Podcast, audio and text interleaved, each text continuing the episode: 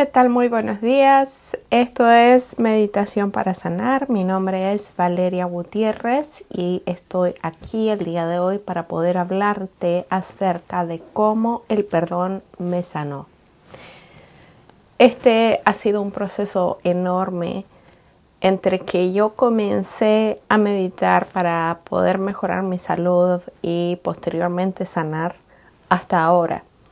Y no ha sido fácil porque pues yo necesitaba sanar muchas cosas, tanto físicas como emocionales, para llegar al nivel de bienestar y de salud que ahora tengo. Pero por sobre todo necesitaba sanar mis relaciones con las personas a mi alrededor y necesitaba poder sanar esa percepción de cómo no he sido capaz de hacer las cosas mejor. Voy a describirte básicamente cómo es que funciona el perdón o por qué lo necesitamos tanto. Cuando tenemos un problema y alguien nos ha hecho daño, tenemos cuatro procesos del perdón, que es a lo que me gusta a mí calificar cuatro procesos. El primero, el perdonar a aquella persona que te haya hecho daño. El segundo, el perdonarte a ti mismo o a ti misma. El tercero, el perdonar las consecuencias que esto produce. Y el cuarto, el reconectar tu relación con Dios. ¿Por qué creo que esto tiene este orden? Porque cuando nosotros perdonamos a otros, a veces todavía quedan cosas dentro de nosotros, sobre todo cuando han existido abusos, que continuamos pensando por qué pasó, por qué lo permití, por qué no hice nada para evitarlo, por qué no peleé más fuerte, por qué no fui capaz de eh, tomar la decisión de salir de ahí? ¿Por qué no fui capaz de simplemente cortar las relaciones? Y nos cuestionamos tantas cosas que nos sentimos culpables por lo que otra persona nos hizo. Y eso es terrible porque nos cuestionamos y en vez de eh, simplemente poder sanar al perdonar a la otra persona, no logramos sanar porque todavía queda todo este otro proceso interno de culpabilización dentro de nosotros. Pero llega el momento en que podemos darnos cuenta de esto y finalmente hacer algo por sanar. Pero sanamos, ya nos perdonamos a nosotros mismos, eh, reconectamos nuestra relación interna comenzamos a amarnos, a expresarnos respeto a nosotros mismos. Pero ¿qué pasa? Hay consecuencias que nos recuerdan en todo momento lo que pasó.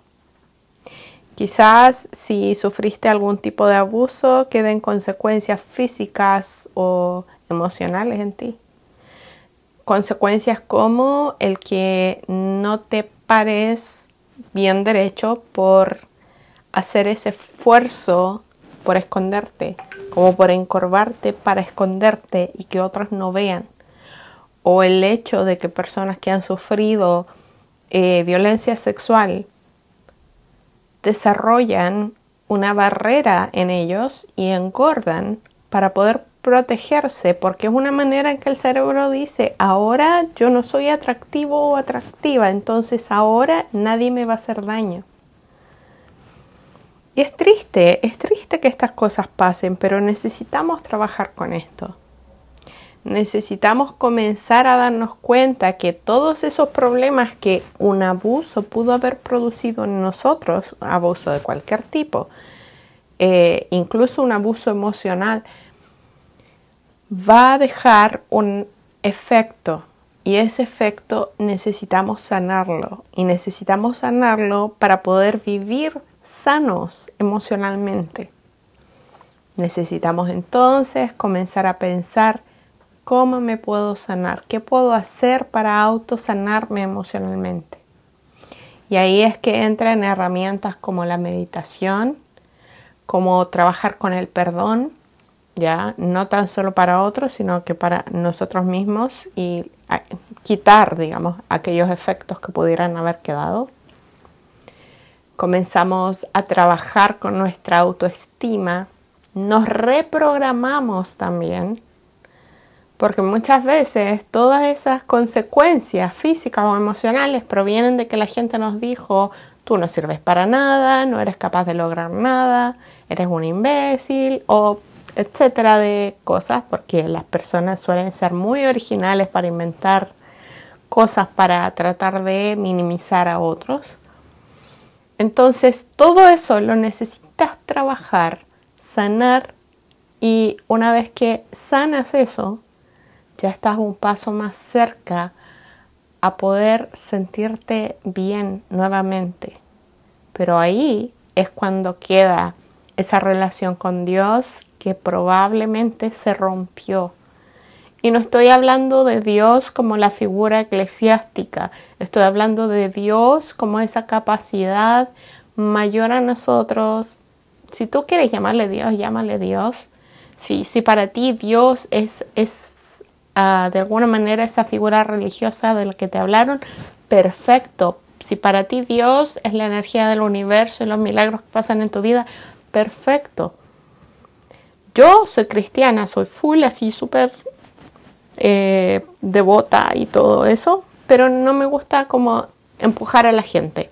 Pero sí quiero que puedas comprender que cuando tenemos esa conexión con la figura a la que nosotros llamamos Dios, todo tiene sentido. Todo comienza a tener sentido porque ya sabemos, hay una parte que podemos hacer nosotros mismos y podemos confiar que aquella parte que nosotros no podemos hacer, hay un ser superior, una energía superior que es capaz de ayudarnos después de que hayamos hecho todo lo posible.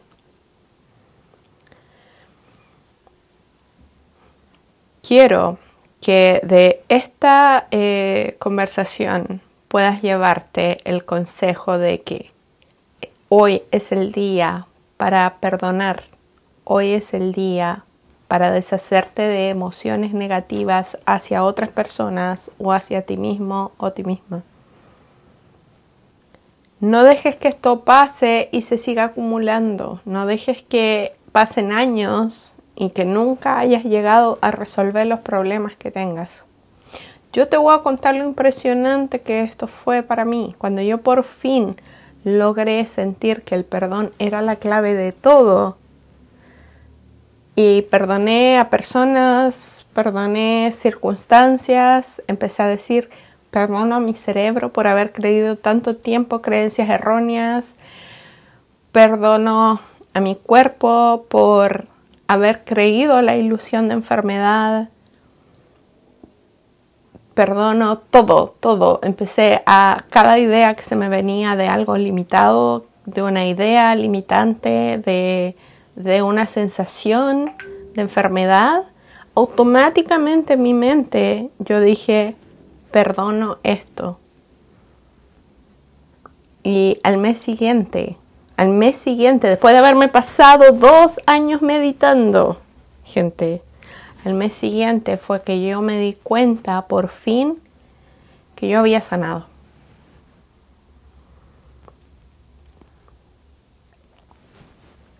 Esto no es algo que yo te digo porque no, que los arcoíris, que el corazoncito, que la, los cuentos chinos que, que nos venden a veces. No, es porque es real, lo necesitamos. Lo necesitamos para sanar. Necesitamos el perdón porque es un puente que nos lleva más rápido a nuestra sanación. Porque nos permite sentirnos mejor. Nos permite poder soltar y votar. Y no vayamos a creer que es porque yo perdoné una vez, nunca más necesito perdonar porque ya está todo saldado. No es así. El rencor nos juega bastante mal muchas veces y vuelve a aparecer cada tanto. Pero cuando tú tomaste la decisión de perdonar una vez, la tomaste para siempre. No la tomaste por cinco minutos, no la tomaste hasta que te vuelvan a mirar feo, te vuelvan a hacer algo. No, la tomaste de manera definitiva. Comprendiendo que el perdón no significa dejarse dañar nuevamente. Comprendiendo que el perdón también significa tomar distancia de personas que no sean buenas para nosotros. Que el perdón, por sobre todo, significa separarnos de aquello que nos ha hecho tanto daño.